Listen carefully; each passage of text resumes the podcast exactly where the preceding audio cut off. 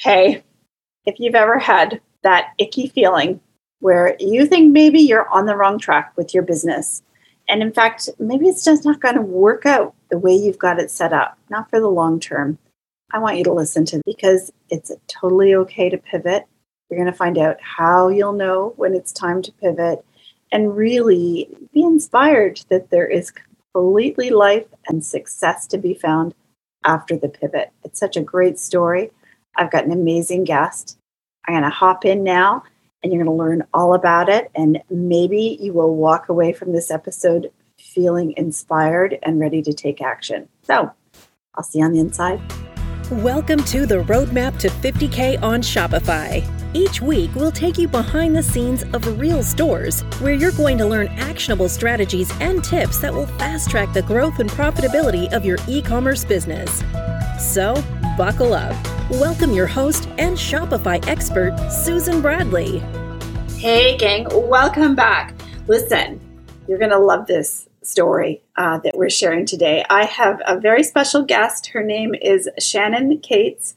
She is an inner circle member, and here's her claim to fame. It's it's really quite interesting, and you can probably all relate to this. You know, she had a business, and she wasn't really feeling it. It just really wasn't working for her, and she felt like she was stuck and you know not moving forward. And she made the very brave decision to completely pivot to wind down that business and start a new business and and I want you to hear her story because I think there are lots of people that will need to hear this today because they might feel exactly like she was feeling when she decided to wind down her business but I want you to hear what happened next because so many times when we're struggling with our businesses we think it's us we think we don't know what we're doing we're doing it all wrong you know, there are a million reasons why we aren't getting the results that we want, but sometimes it's just not the right thing. And so I want you to hear this because I know it's going to lift you up. So, after all that, Shannon, I would love it if you would say hello to everyone here, all the listeners. And I would love it if you would just uh, tell everybody about your new business. Tell us about the name of your new business and what it is you sell because it's totally fascinating. Thank you, Susan. I'm so excited to be here with you today. And my new business is called Bird Moss. And my main product is a monthly subscription box, which some of my subscribers say is like getting a daydream in the mail. And it's a box which engages all the senses to create an immersive, magical experience. So it has some poetry, some narrative, some beautiful objects, sometimes jewelry, uh, it's part intention setting and some meditative activity, but it's really designed to take the recipient into a magical world. Wow. So that is super niche, right? Super, it's a very specific person that you're sending it to. And so you are sending them a monthly box that is a daydream in a box, literally. Yes. So yes. cool. So cool. So, guys, when you're thinking, that uh, there's anything too weird, oh, that'll never work online. I will never be able to sell that online. I want you to go check birdmoss.com because it is like in a million years, I bet five years ago, Shannon, you would never have dreamed that you could do something like this successfully. That's absolutely the truth. And so amazing. Okay, so let's dial her back because uh, you're going to share at the end, we'll share just how crazy successful you've been. But let's dial it back and let's talk about the pivot. And so, uh, pivot in my mind is you just do a 180 and start walking the other way. And that happened with you in your business. Now, how long ago, as we record this, it's mid July, but mm-hmm. how long ago did you actually uh, make that pivot? Right. So, I had some concerns about my previous business for months beforehand. It always felt like I was on the brink of perhaps things coming together. There were just enough sales and just enough enthusiastic customers to make me think that maybe things would turn around.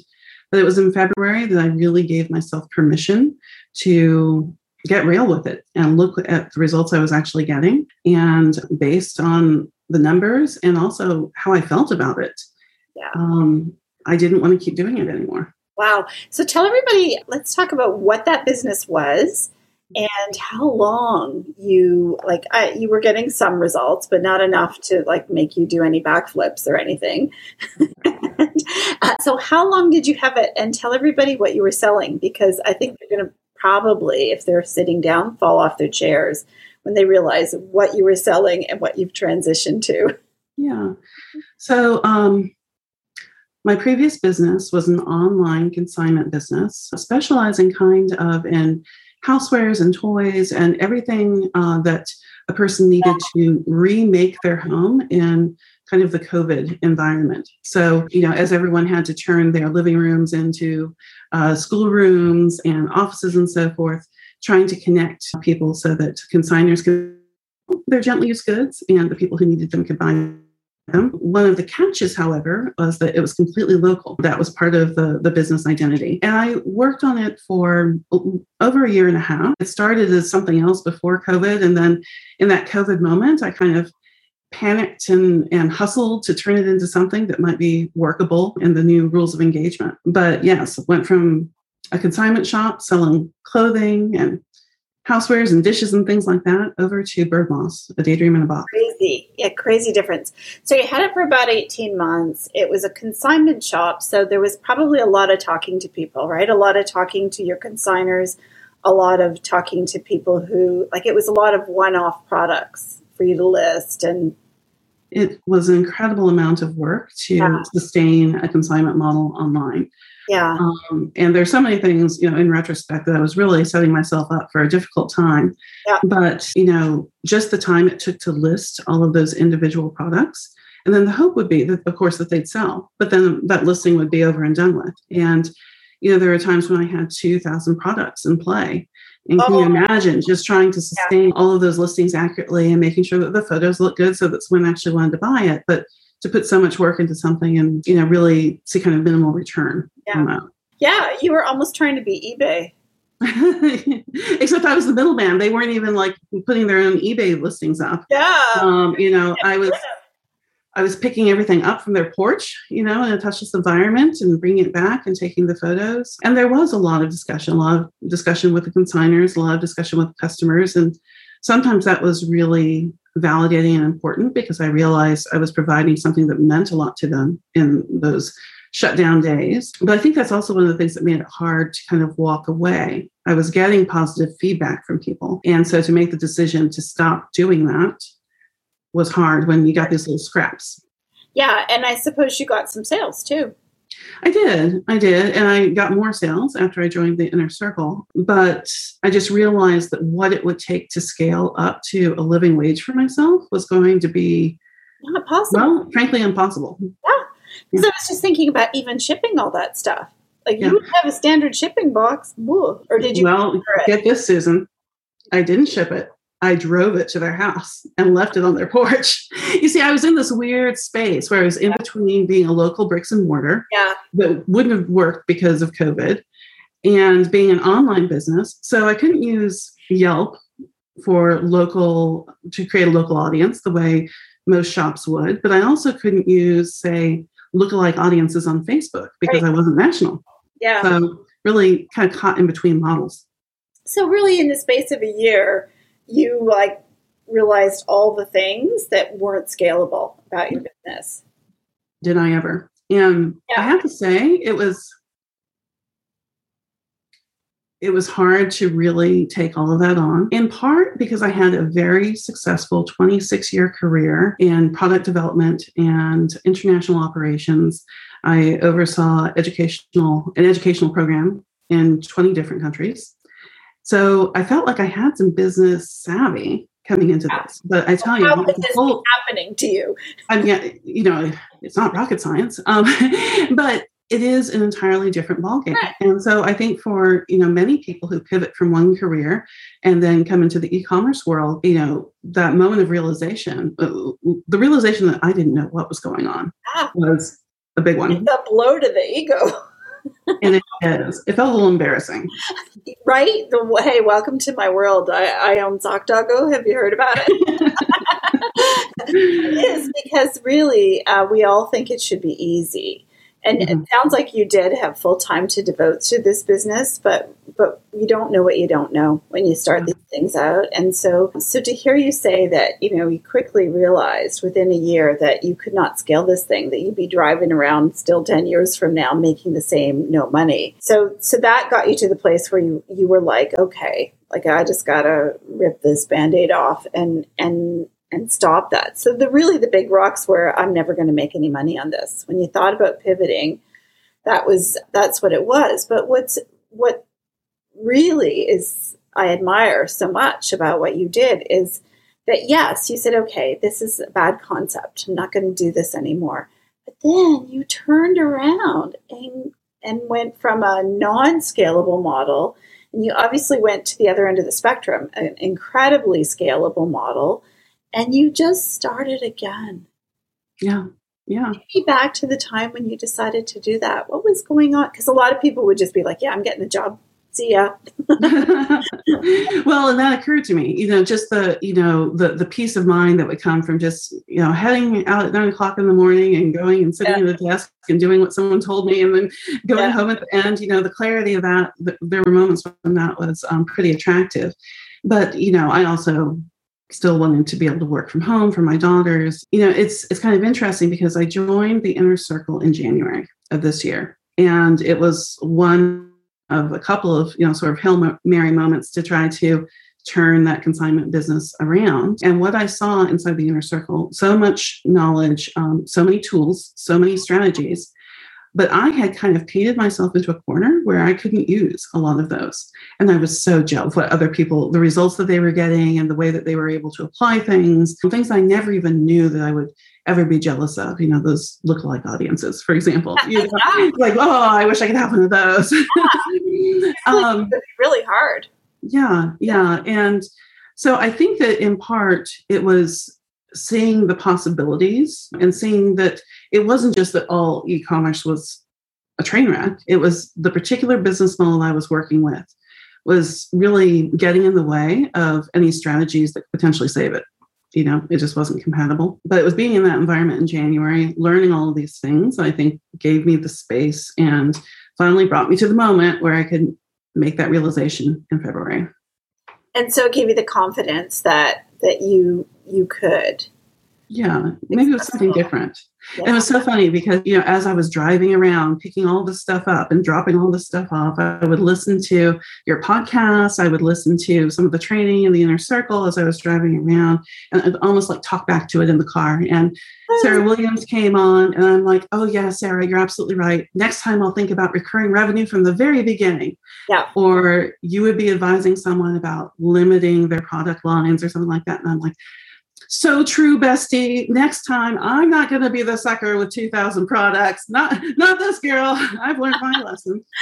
Um, and just realizing that I still had some fight in me. There were still things I wanted to try, and I wanted yeah. to see if I could do it with a different model. Oh, so good. Do you remember like the moment where you were just like, okay, this is the last straw. That's it. Like, mm. I am not doing this one more day. Do you remember that moment? You know, it's almost painful to talk about it. Oh. But I reached a point where I could, there was no way I could continue to list all of these products myself. And in some ways, the business was growing, and that people really wanted me to take their stuff and sell it. I, I, actually had to hire some people to try to keep up with that. And so I was giving other people money while I was still scrambling. And, um, you know, I, I was just watching it all sort of pour out the door. And it's like, you know, I've got to get out of this bad relationship. yeah. Yeah. Because you're, yeah. So it was just when you really took on other people and they weren't going to work for free as you continued to.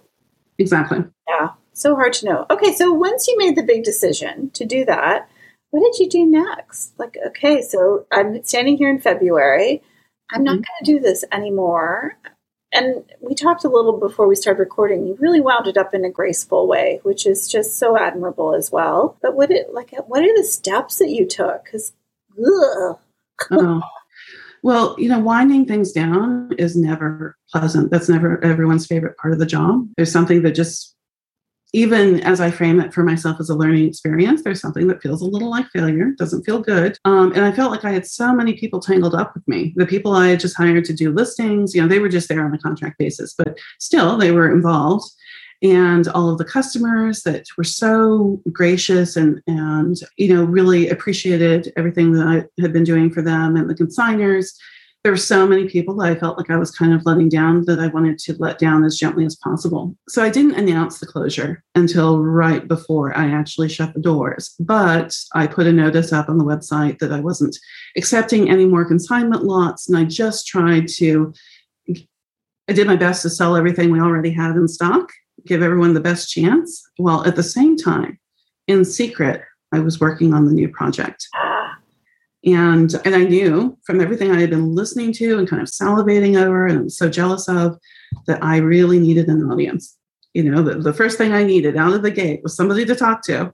I and so just starting with some of the units in uh, the classroom in the inner circle, starting with launch uh, with waitlist, starting with the perfect giveaway, um, just trying to build that email list, knowing how important that was, and also feeling so empowered because this time I knew what to do differently.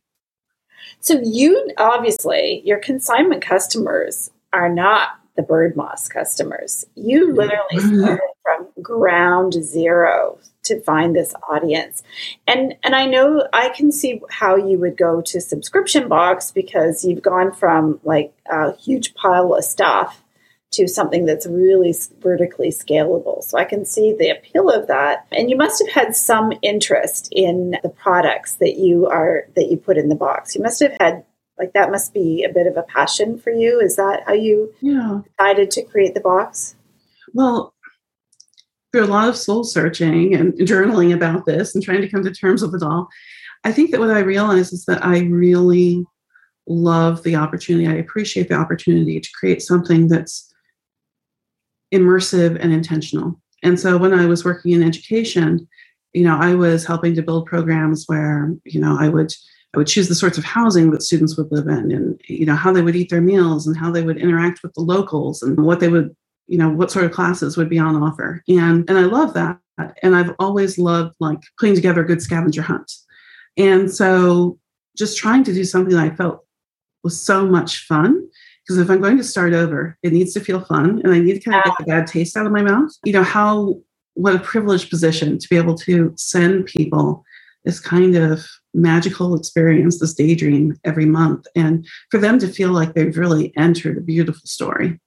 Yeah, it's so, so good. So I think that I think people are going to want to know how did you go about building that audience? Because here's here's what we know. You and I know this now, but the person starting out doesn't know it. Most people like get all the stuff, right? They gather up whatever their mm-hmm. product is. It's been forever, you know, deciding what's going to be in their box or in their store, and they build this site and la la la la la. They open it to crickets. Been there. Audience. Yeah. Yeah. But you didn't do that so, no, not this time. Uh, what steps did you take to build that audience? Like, what was what worked for you to build that audience for all those people that are behind the eight ball that have mm-hmm. their all the stuff and now they're trying to find the audience? Tell us what worked for you to build it. Yeah.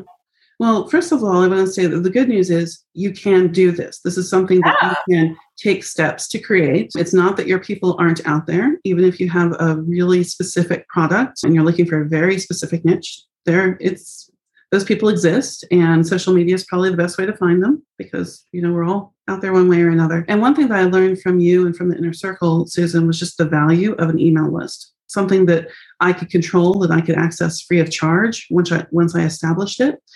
And so my goal every day wasn't to grow my social media following but to get people on that list. Now the way that i did that I started with paid ads. I started with paid traffic, and I used some of the techniques that we learned in the inner circle to try to figure out what exactly would resonate with the specific customer I was looking for, and how could I do it as cheaply as possible. Yeah.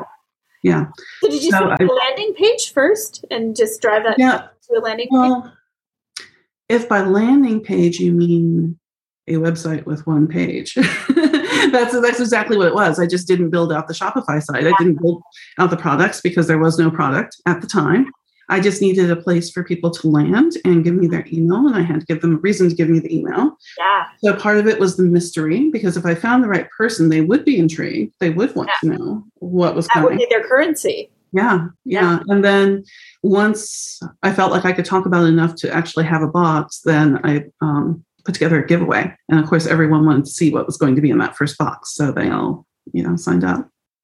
So good. And so your period of audience building while you're actually trying to get rid of all your other stuff. Right. When I'm driving around. Yeah, driving around. when you try to get rid of your other stuff, your period of audience building, you're getting rid of your other stuff, but you're also figuring out exactly what's going to be the offer. Mhm. How long was that? How long did that?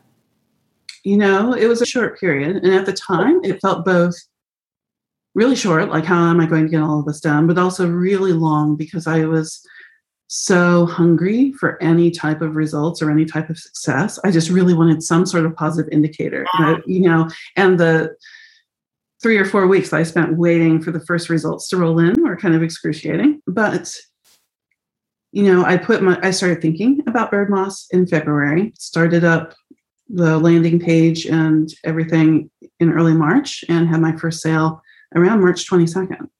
So it was really fast. I mean, but it's, I mean, the thing, the most valuable thing, and the thing that I really had to put my attention into was that audience building, because otherwise it could be a simple website. You know, that isn't what the bells and whistles weren't going to be what brought people to me. It was of knowing that I understood them and that I could relate to this yearning they had for something magical in their life.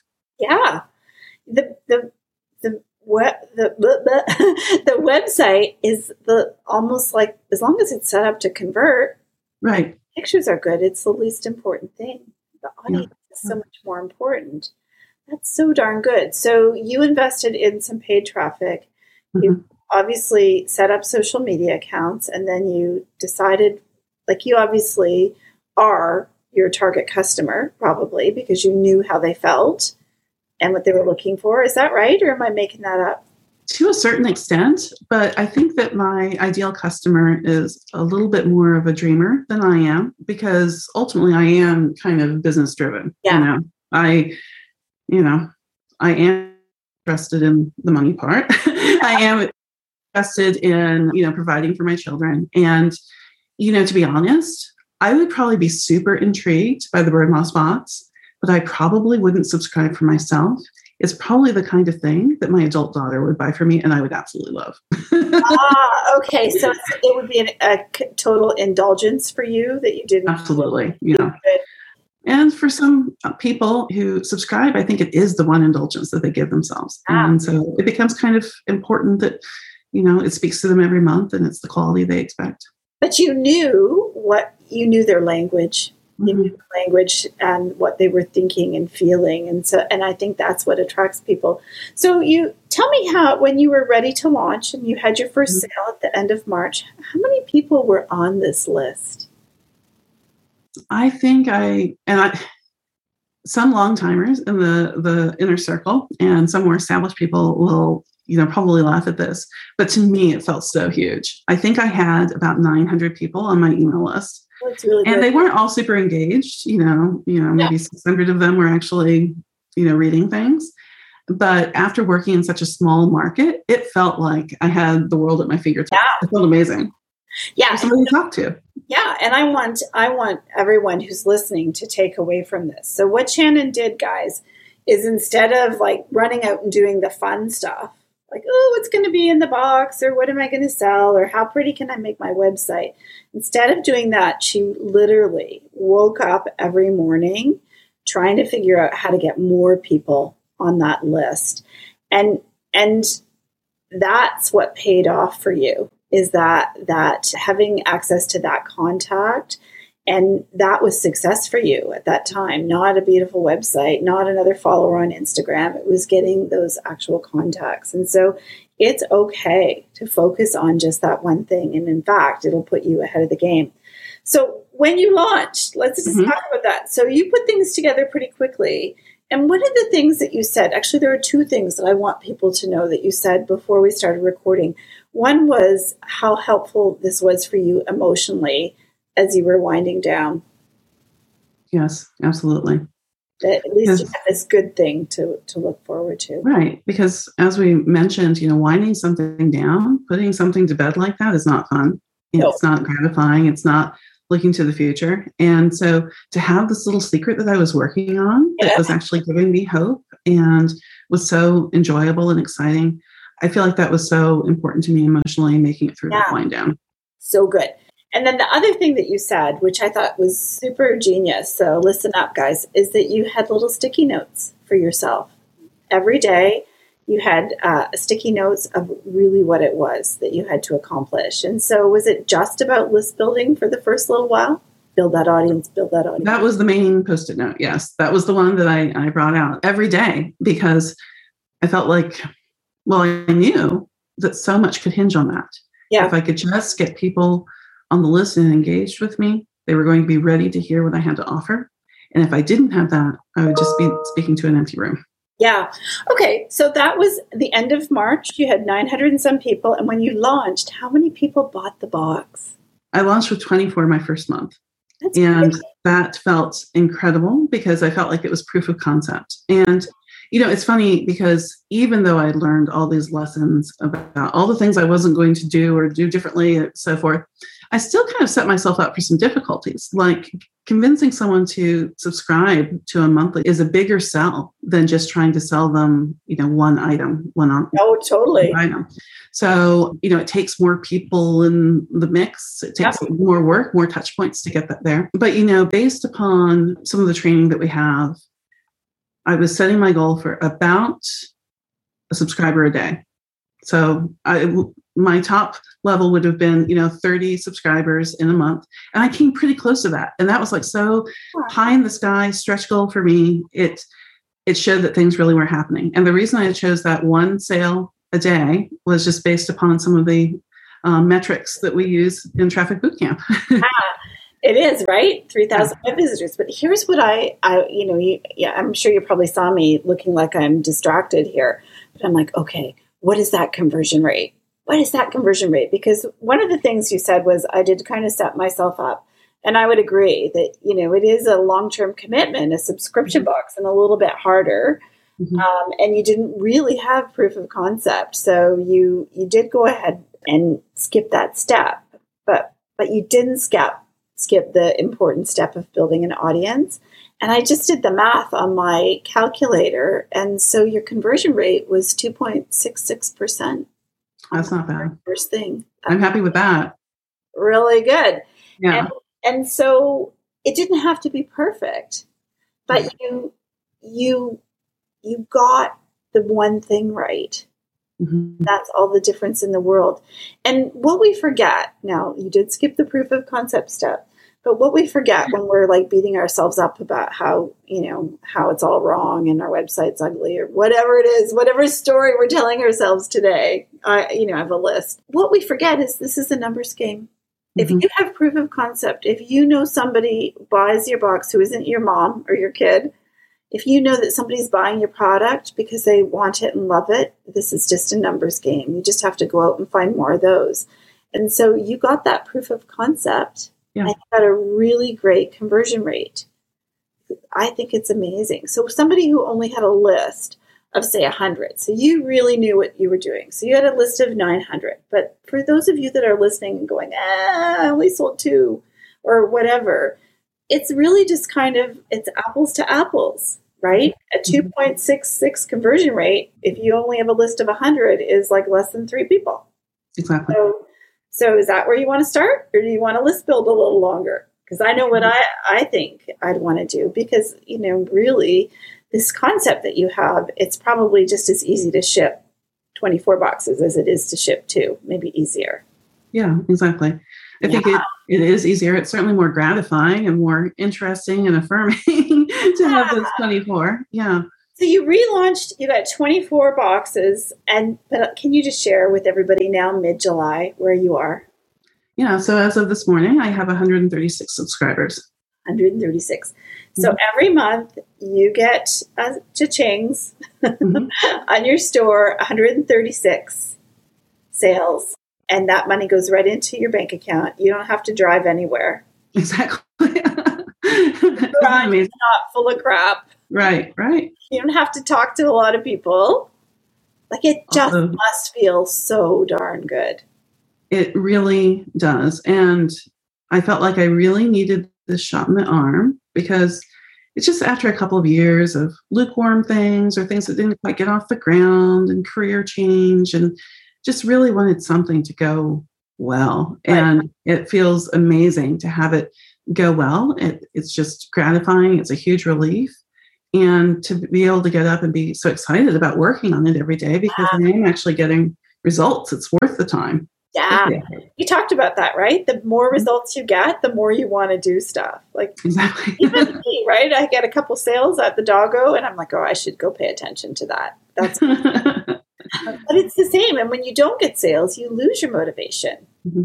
And I will say, I'm still, you know, I'm trying to form good habits around this. But a few weeks ago, I had two days where not only did I not make any sales, but I had a couple of unsubscribes, Oh, all for good reasons. You know, one woman had lost her job, you know, mm-hmm. another person, I'm sure it just wasn't the right fit. But I tell you, in those two days, I felt like the sky was falling. I felt like, you know, everything was crumbling around me. And that isn't the case. But we can get so emotionally caught up in it. You know, it didn't Yeah. matter that I got, you know, three sales the next day. Yeah, it's so true. We can just Yeah. lose our minds over some little thing like that. And so, my advice to you on that is as soon as you are able to get some help, like some customer service help, that's the first thing you want to do. You don't need to know who's unsubscribing. Yeah. you don't need to know. It affects, you. And, and mm-hmm. those customer service issues, yeah, that's the first thing. That's the first thing you want to get off your plate for sure. So, listen, your results are so good and you're so articulate and thoughtful, and you really understand what it's like to be us. So, do you have anyone, any advice for somebody who might be where you were back in January and February, who, who they are wondering if this is ever going to work for them, if maybe they should pivot, but they're just scared. They're just scared to feel like a failure. They're scared to try something else because what if they just change, you know, exchange one thing that isn't working for another thing that isn't working? They're afraid of what their friends and family are going to say, like all those mm-hmm. things. I know. advice for them? I know all those fears. I am familiar with all of those. And I just like to encourage everyone to be honest with yourself when things aren't going well. Be honest with, with yourself when things are going well and celebrate those wins. But when when your business is taking and taking and taking and you're not getting anything back, you know, none of us launch businesses because we want to drain our savings or feel anxious all the time or ignore our families. You know, that's not why we got into it. Probably the opposite. We we started businesses because we hoped for some type of financial stability and because we wanted to feel happy and empowered with what we were working on and because we wanted the flexibility to meet the kids when they came home from school. So if you aren't getting any of that, you know, admit it to yourself and get out of that bad relationship. Yeah. and don't keep going back to the the business that just keep taking. And for a lot of people their pivot may not be as big as mine was. I mean i completely shut something down and open something new up and it could just be that they need to you know change the product line. If if you're manufacturing a product that's such a headache and you don't really get much margin on it maybe that's what you need to let go but just being honest about it because it will be freeing on the other side and while it's hard to pull off that band aid, as you said, the relief that you're going to feel and the sense of purpose and feeling like you're back in control is going to be so worth it. You just said the magic words back in control. Yeah.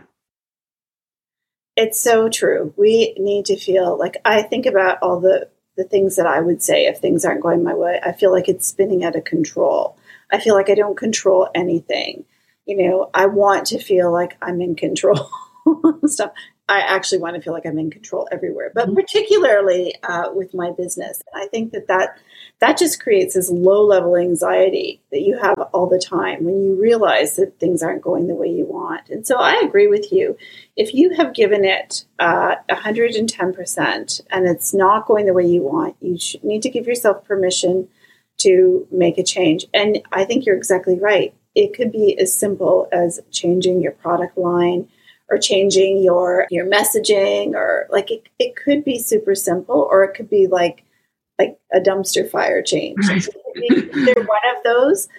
But but the other thing I think that, and maybe you can speak to this, I think that that we make stuff up in our heads, and that nobody's actually that interested in what we're doing, and and nobody's paying that much attention, and so I bet you, I don't know, you can tell me if I'm wrong, but I bet you that you didn't have all sorts of people saying, oh, "What are you doing?" mm-hmm. Well, exactly. I was so worried about letting down all of these people who had kind of bet on me. But the reality is, I'm just, you know, the consignment business is one small part of their life. They'll figure out something else to do with the things that need to be sold. They'll sell it on the local yeah. marketplace or whatever. Yeah. And, you know, when I finally, after agonizing about it, sent out the message explaining what was happening, you know, a few people wrote back and said, Oh, thank you for telling me, or I hope things go well for you. But for most people, they're just like, check, moving on. yep. Next. oh, so so I think that's true. I think it's just we get up in our own heads so much that you know. I guess if you were working at a job and you were working on a project and it didn't go the way you wanted, that there'd be an open permission to you know change course or readjust. Mm-hmm. But we just put so much pressure on ourselves. So I love that you you're talking about it in in a way that will help other people kind of negotiate with themselves and get it right. But tell me what's next for you because you have all these subscribers now. You're in a great position to scale. So when I talk to you like at the end of the year, Shannon, what what's going to have happened in your business? I have so many plans, Susan. So the first thing that I am, the first big change I'm making is I'm going to start paying myself. Oh, yay! Um, that I never did with the other business you know um, still working on the math to figure out exactly how much but i'm yeah. determined that you know i've learned my lesson this business is not going to be the one that just takes and takes and takes it's going to give yeah. back the next thing that i plan to do is within a few months start raising my prices because now that i've got the proof of concept i think i could inch it up a little bit and when it comes to you know the recurring revenue of, of a subscription box even a few dollars per subscription per month can add up and make a big difference for me. And along those lines, I am going to start offering additional one time products and one time boxes because what I've noticed is that the subscribers I have really want to complete their set. So those that came later really want to get the first box, which they can't get. You know, I have a few items from the first box they can get. Um, so I think there's room to kind of expand their collections and they'll follow me um, on that journey. And then my big goal heading into uh, 2022 will be ready for reliable revenue, the course oh, that yeah. you offer in the spring. Okay, you know what I was just thinking? Yeah. As you, like you totally ready. I was just thinking this. Uh, sorry, podcast people, but I just have to share this with Shannon. so this month, our share in our reliable revenue group is the amazing Edith Min who owns Renaissance Ribbons, and what she, I'm just my head is spinning as you're telling me this, and how she has managed to use some subscriptions on top of her. Like those are she creates subscriptions out of events. It's so darn cool. Everyone should go follow her. But she and it's just doubled her revenue in the last 12 months, these subscriptions. But one of the things she showed me the other day as we were prepping for the call is exactly what you just talked about. So previous boxes or for she calls them packs, I think, but previous uh, boxes that are sold out, she started listing them on her site with a wait list again. Mm-hmm. You could do that. Absolutely. Yeah. Oh, I'm so excited. Start building that up and yeah. Also just to know what people are interested in. You know, all of this oh, is interesting yeah. information. I can't wait to have you in the room. You'll be great. Like just when we can share these ideas with each other so openly and like see what someone else is doing that's successful and then think about how we can do mm-hmm. that in our business it's just the best thing ever yeah. so yeah. i appreciate you sharing because even in this podcast even in this you know this small way which very brief a conversation who knows who's going to latch onto this and say oh if she can do it I can do it. There is life after, you know, after this thing that I just did. Right. there is. I promise you there is. And I know it's it's hard in the moment and it feels like this everything is crumbling, but you will make yeah. it to the other side and you are resourceful and capable and there's so many opportunities out there. Yeah. You're going to find the right one. And and you know, it's a learning experience. It's all just what did I learn from that? Mm-hmm. For sure. Listen, thank you so much, my friend.